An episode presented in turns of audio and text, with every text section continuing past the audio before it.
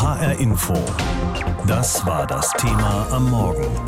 Besondere Besinnlichkeit. Zum zweiten Mal Corona-Weihnachten. Ja, so ist das. Und auch dieses Weihnachtsfest wird uns leider nicht das Ende von Corona bescheren. Schon jetzt ist klar, nach den Weihnachtsfeiertagen gibt es wieder strenge Kontaktregeln. Und an Weihnachten selbst, wie feiern die Menschen in Hessen diesmal? Unsere Reporterin Anna Vogel hat sich umgehört. Weihnachtsstimmung will bei Dorothea Frenzle und ihrem Mann nicht so richtig aufkommen, obwohl sie gemeinsam durch die festlich geschmückte Darmstädter Innenstadt bummeln. Denn ihr Weihnachtsfest hat jetzt unter den aktuellen Corona-Bedingungen wenig mit dem zu tun, wie sie normalerweise gefeiert haben. Wir sind mal gemeinschaftlich essen gegangen, haben uns mal zusammengesetzt. Und zwar in größeren Kreis, das sind dann so 20 Personen, wenn der Bruder mit Kindern und so weiter, fällt alles flach schon das zweite Jahr. Strahlende Augen dagegen hat der sechsjährige David, der gerade mit Vater Thorsten in der Darmstädter Innenstadt eine Currywurst isst. Dabei ist in diesem Jahr alles anders, erzählt Vater Thorsten. Wir bleiben zu Hause, weil meine Frau hat Corona, meine Tochter auch. Ja, wir werden trotzdem zusammen Weihnachten feiern natürlich, ja.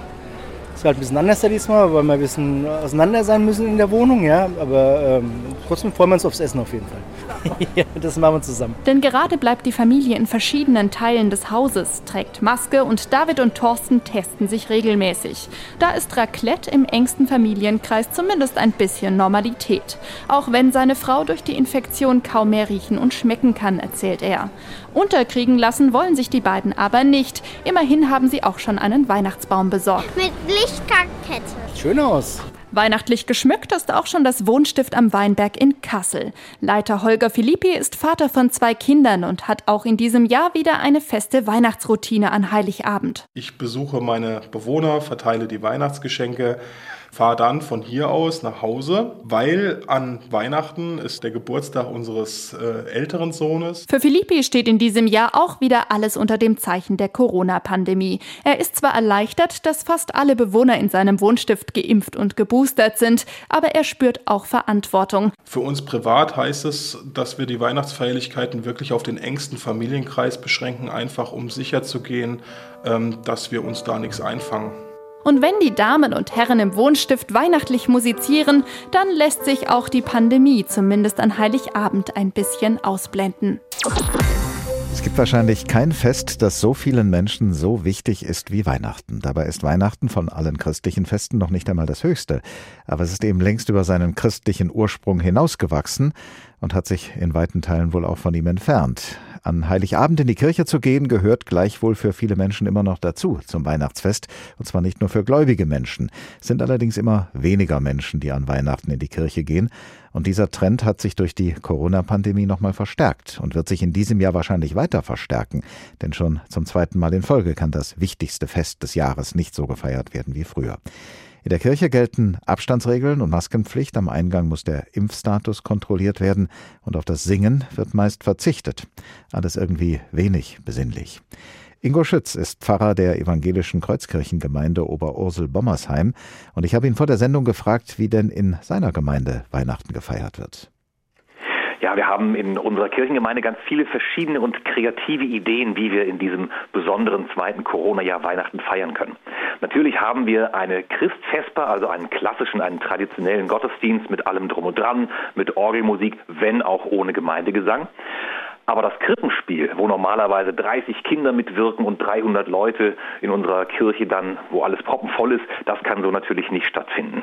Wir haben uns gedacht, wir machen das einfach draußen. Einen Weihnachtsweg unterwegs, einen Stationenweg durch ganz Bommersheim, durch unser Dorf. Und werden da alle zehn Minuten einfach eine Gruppe von fünf bis zehn Familien losschicken. Die wandern dann von einer Station zur nächsten, an denen Konfirmandinnen und Konfirmanden jeweils ein kleines Anspiel vorbereitet haben. Es gibt was zu erleben, zu sehen, zu schmecken, zu fühlen und so weiter. Und auf die Weise können Menschen auf ja, neue Art und Weise eintauchen in das Weihnachtswunder und Teil dieser Weihnachtsgeschichte werden. Und wir glauben, dass wir auf die Weise auch ähm, sogar noch eine größere Reichweite haben können, als es vorher mit den traditionellen Gottesdiensten möglich gewesen ist. Was bekommen Sie aus anderen benachbarten Gemeinden mit? Gibt es da ähnliche Aktionen wie die Ihre? Das machen alle Gemeinden ganz unterschiedlich. Es gibt einige, die sind so ähnlich drauf und sagen, wir lassen uns doch von dieser Corona-Pandemie nicht unterkriegen. Im Gegenteil, wir entwickeln neue Formate, kreative Ideen. Andere sagen, ich möchte gerne das machen, was Menschen erwarten, weil sie es traditionell gewohnt sind und ich mache es einfach im kleineren Rahmen und dafür zehnmal öfter. Und die haben dann tatsächlich zwölf Gottesdienste über den Heiligen Abend verteilt. Es gibt welche, die sagen, wir gehen an die frische Luft, bauen eine riesige Bühne auf mit Wahnsinnstechnik, damit wir die ganzen Menschen, die sonst zu uns in die Kirche strömen, Open Air unterbringen können. Und es gibt auch welche, die sagen, wir machen das einfach online. Wir machen einen äh, YouTube-Stream-Gottesdienst oder auf Zoom treffen wir uns miteinander. Da gibt es ganz, ganz viele verschiedene Formen. Und man kann sagen, dass jede Gemeinde so ihr eigenes entwickelt und für sich selber überlegt, worauf haben wir Lust und was können wir auch machen dieses Jahr. Sind das alles Notlösungen oder haben die Gemeinden auch schon einiges so lieb gewonnen, dass sie es beibehalten wollen, auch dann, wenn Corona irgendwann mal keine solche Belastung mehr ist? Ja, ich finde es ganz spannend, dass aus dieser Corona-Not eine Menge an kreativen Blüten geboren wird. Also wir werden sozusagen gezwungen, neue Formate zu entwickeln und merken, das macht ja eigentlich richtig Spaß. Also dieser Weihnachtsweg durch Bommersheim, jetzt in meiner Kirchengemeinde, das hätten wir in jedem anderen Jahr auch machen können. Wir waren nur nie gezwungen, darüber nachzudenken. Insofern finde ich, dass da auf der einen Seite die Not uns zwingt, auf der anderen Seite eben ganz viele schöne Dinge dadurch entstehen, die man auch in Friedenszeiten gut und gerne hätte machen können. Und na klar, einiges davon werden wir sicherlich auch weiter beibehalten. Weihnachten ist die Zeit in dieser Form vielleicht die einzige Zeit im Jahr, in der viele ein großes Bedürfnis nach Glauben und Spiritualität haben. Und sie haben nicht nur dieses Bedürfnis, sondern sie wollen diesem Bedürfnis auch nachgeben, gerade an Weihnachten. Was bedeutet es vor diesem Hintergrund, dass wir Weihnachten nun schon zum zweiten Mal nur unter großen Einschränkungen feiern können? Ja, in der Tat, das wäre ja das am nächsten liegende, dass Menschen, um ihrem spirituellen Bedürfnis gerade an Weihnachten gerecht zu werden, in die Kirche, in einen Gottesdienst gehen oder sonstigen Traditionen nacheifern. Aber jetzt entdecken sie nicht nur, dass dieses Bedürfnis da ist, gerade in dem Moment, wo ich nicht in der Lage bin, es so wie früher gewohnt zu befriedigen, sondern sie finden vielleicht auch ganz andere individuelle Formen, wie sie dieser Spiritualität gerecht werden. Wir haben neben unserem Weihnachtsweg und dem Gottesdienst in der Kirche auch weitere Formate im Angebot, zum Beispiel eine gedruckte Andacht, eine Liturgie für zu Hause, für einen Weihnachtsgottesdienst am Küchentisch. Da kann jeder mit seinen Lieben in der Familie oder auch ganz alleine einen kleinen Gottesdienst feiern und wird sozusagen durchgeleitet durch Texte und Lieder und macht damit vielleicht eine ganz, ganz besondere und auch innige Weihnachtsgottesdiensterfahrung. 2G ist in vielen Kirchen die aktuelle Regel für Gottesdienste, die in der Kirche gefeiert werden, auch in Ihrer Gemeinde in Bommersheim. Einlass also nur für Geimpfte und Genesene. Wie schwer fällt es Ihnen als Christ, als Pfarrer, Ungeimpfte auf diese Weise von Gottesdiensten auszuschließen? Das war in unserem Kirchenvorstand eine heiße und lange Diskussion. Können wir wirklich 2G machen oder schließen wir damit nicht zu viele Menschen aus? Gleichzeitig haben wir natürlich eine Verantwortung für diejenigen, die den Gottesdienst besuchen und sagen, ich will mich keinem unnötigen Risiko aussetzen. Das ist ein Dilemma, scheinbar. Denn ich glaube, dass in Wirklichkeit niemand ausgeschlossen wird, gerade weil wir so viele alternative Angebote haben. An den Weihnachtsfeiertagen haben Sie ja normalerweise die Gelegenheit, manche Ihrer in Anführungsstrichen Schäfchen zu sehen, die sich sonst das ganze Jahr über nicht in der Kirche blicken lassen. Die könnten aber nun auch an Weihnachten wegbleiben, aus Angst vor Ansteckung. Fürchten Sie, dass diese Menschen nach dem zweiten Corona-Weihnachten in Folge dann für die Kirche ganz verloren sind? Das glaube ich nicht. Menschen nehmen ja die Angebote gerne wahr und vielleicht in diesem Jahr sogar noch spüren sie, dass es ihnen wichtiger ist als zuvor, weil anderes nicht mehr möglich ist. Also viele besinnen sich ganz neu auf das, was Weihnachten im Kern ausmacht und was in diesen Traditionen, von denen wir reden, die jetzt in, neue Formate gefasst werden, was darin zum Ausdruck kommt. Weihnachten, das ist zwar für immer weniger, aber doch immer noch für viele Menschen ein christliches Fest mit Christmette oder Christfesper, mit Krippenspiel und Weihnachtspredigt. Aber in Zeiten von Corona ist das nicht so einfach mit den Weihnachtsgottesdiensten. Schließlich gibt es wieder einige Corona-bedingte Auflagen, die bedacht werden müssen. Aber die Pfarreien begegnen dieser Herausforderung und das zum Teil mit sehr viel Kreativität, berichtet unsere Reporterin Jutta Nieswand. Eine Darstellerin für ein ganzes Krippenspiel. Das bietet Pfarrerin Daniela Opelkoch in Idstein, denn sie spielt einfach alle Rollen und das klingt dann so. Mit was fange ich denn jetzt nun an? Geschirr spülen? Ah nein, ich nähe Josefs Hemd. Dann freut er sich, wenn er nach Hause kommt. Ah, Hilfe! Ein Gespenst! Was? Wieso redest du denn mit mir? Was bist du? Ein Engel? Ich soll bitte schwanger werden? Mutter von Gottes Sohn? Das ist ja unglaublich. Oh, hoffentlich kommt Josef gleich, damit ich es ihm erzählen kann. Maria, ich bin daheim. Aufgeführt wird das Krippenspiel in der Kirche, während die Zuschauer zu Hause vor dem Bildschirm sitzen. Denn Pfarrerin Daniela Opel-Koch streamt ihren Auftritt über Zoom. Wir haben einen Altar, der ist von hinten begehbar. Man kann von links und rechts hineinlaufen und dahinter sieht man eben nichts. Dort sind die Klamotten versteckt. Maria läuft äh, links rein, hinter dem Altar wird sie zu Josef und kommt rechts wieder raus. Josef verschwindet rechts rum und auf der linken Seite kommt dann der Wirt. Und so ist das ein ewiges Spiel mit allen Rollen des Krippenspiels. Damit können an die 1000 Menschen das Krippenspiel erleben, sagt sie. Mit den ganzen Corona-Auflagen wären es in der Kirche nur 500. Viel Platz bietet auch das Autokino in Gründau-Lieblos an Weihnachten, denn dort gibt es Heiligabend Gottesdienste mit Pfarrer Ralf Haunert. Es kann jeder kommen, wir müssen nicht überprüfen, 2G, 3G, das ist alles vollkommen egal. Jeder ist in seinem Auto und kann den Gottesdienst mitverfolgen. Wir bauen eine Bühne auf, es wird dann live gefilmt, der Gottesdienst übertragen auf die Leinwand und diejenigen, die im Auto sitzen, können übers Autoradio dann auch den Ton mitverfolgen. Einen Corona-sicheren Autogottesdienst können die Gläubigen auch in Wölstadt in der Wetterau erleben, auf einem Supermarktparkplatz. Statt Gemeindegesang sogar mit einem in Weihnachtslieder eingebauten Hubkonzert. Etwa so vielleicht. Natürlich gibt es auch zahlreiche Gottesdienste in den Kirchen. Da halten sich die christlichen Gemeinden an die Corona-Regeln. Also 3G, Maske tragen und Abstand halten. Zum Teil aber auch 2G, um vor allem ältere Menschen vor Corona zu schützen. Auf den Weg machen sich auch viele Krippenspiele. In Alt-Eppstein im Main-Taunus-Kreis werden sie Heiligabend an verschiedenen Orten aufgeführt. Im Eppsteiner Stadtteil Niederjosbach gibt es sogar ein Krippenspiel on Ice, also auf einer Eisbahn vor einem Restaurant. Und auch Daniela Opel-Koch macht sich Heiligabend auf den Weg. Mit einer Nikolausmütze, einer Gitarre und einem Höckerchen, um an verschiedenen Gartenzäunen mit den Menschen zu beten, ihnen eine Geschichte zu erzählen und zu singen. Stille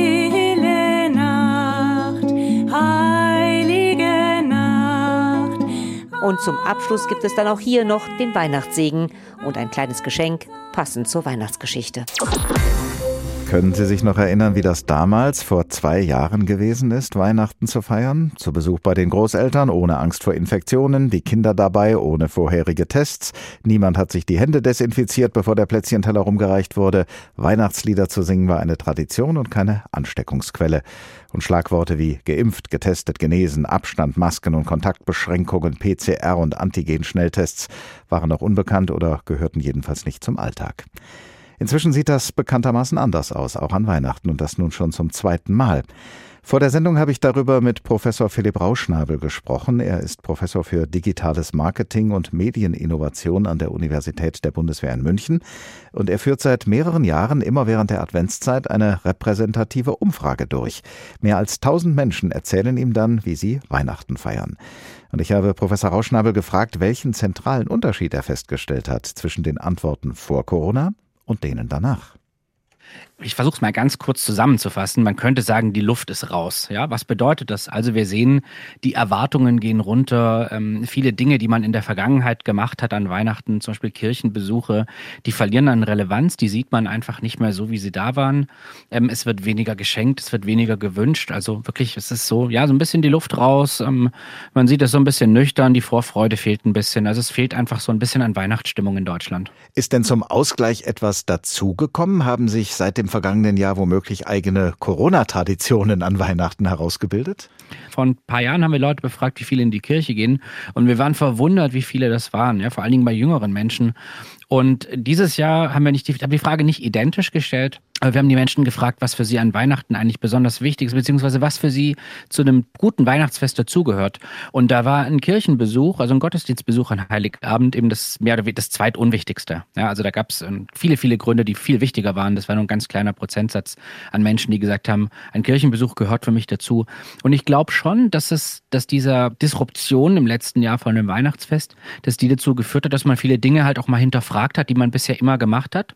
Trotzdem sehen wir aber auch, also wenn wir Menschen explizit danach fragen, sagen sie, sie glauben eigentlich nicht, dass sich viel ändert. Aber ich glaube, ob man dort eine Veränderung sieht, das erkennt man erst nach ein paar Jahren. Also meine Anmerkungen jetzt sind quasi so Indizien, in welche Richtung das gehen könnte aber ich, ich glaube schon, dass man ähm, das, das ein bisschen entspannter sieht, vielleicht langfristig, ja, dass man also vielleicht nicht mehr zwangsläufig ganz so viele Leute einlädt, viele traditionelle Verpflichtungen, auf die man nicht so Lust hatte, zum Beispiel irgendwelche Firmenfeiern, Weihnachtsfeiern, wo man eigentlich nicht hin wollte. Wenn die jetzt zweimal ausgefallen sind, dann kann es sein, dass die halt dann nächstes Jahr auch so nicht stattfinden oder in einem anderen Kontext zum Beispiel. Vor einem Jahr ging ja kurz nach Weihnachten die Impfkampagne in Deutschland los und mittlerweile, mhm. so hören wir immer wieder, ist das Impfen ein Thema, das viele Menschen gegeneinander aufbringt. Bist du geimpft oder ungeimpft? Das ist offenbar die Gretchenfrage inzwischen, die Gretchenfrage dieses Winters. Ist das ein Thema, das für diejenigen, die Sie befragt haben, auch an Weihnachten eine Rolle spielen wird? Ja, also wir haben die Menschen befragt, ob sie geimpft sind oder nicht. Ja, und da haben wir also Zahlen gekriegt, die decken sich nahezu eins zu eins mit dem RKI. Und wir haben uns dann mal das Antwortverhalten zwischen Menschen, die geimpft sind und ungeimpft verglichen. Und bei ganz vielen Fragen gibt es da also keine Unterschiede. Wenn es aber jetzt darum geht, welche Rolle Corona eben an Heiligabend, an Weihnachten hat, dann gibt es dort deutliche Unterschiede. Und so konnten wir zum Beispiel zeigen, dass ähm, von den ungeimpften Personen sagen eben nur 19 Prozent, sie wollen sich also strikt an äh, Corona-bedingte Regeln halten. Und von vollständig Geimpften waren es eben 47 Prozent, ja, also mehr als doppelt so viel. Also solche Tendenzen hat man schon sehr häufig erkannt. Auch zum Beispiel, welche Corona-Strategien man nimmt, ob man sich zum Beispiel besonders häufig testen lässt oder ähm, irgendwelche Risiken ver zu vermeiden äh, bedenkt. Auch da haben wir gesehen, dass man dort also eher ein unvorsichtiges Verhalten bei ungeimpften Personen sieht und ein eher vorsichtiges Verhalten bei geimpften Personen. Durch Ihre Umfrage wissen Sie jetzt, wie sehr viele Menschen ticken, was das Weihnachtsfest angeht. Mhm. Sie Sie können wahrscheinlich auch Probleme vorausahnen aufgrund dieser Umfrage, die dann auftreten an Weihnachten. Genau. Haben Sie denn dann auch einen Tipp, wie es trotz Corona ein schönes Weihnachtsfest für alle Beteiligten werden kann? Ja, also äh, kann ich ein paar Tipps mal so mitgeben. Also das eine ist, es gibt ganz große Geschlechterunterschiede und es gibt ganz viele äh, Generationenunterschiede.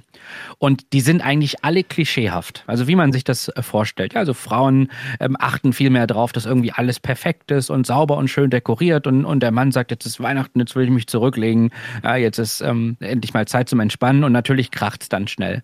So, und das sollte man sich, glaube ich, einfach bewusst sein. Da gibt es Unterschiede, die muss man einfach berücksichtigen. Das zweite ist, Menschen stressen sich ganz häufig wegen dem Weihnachtsessen. Und wir haben Menschen mal befragt, was sie eigentlich letztes Jahr an Weihnachten gegessen haben und die Jahre davor.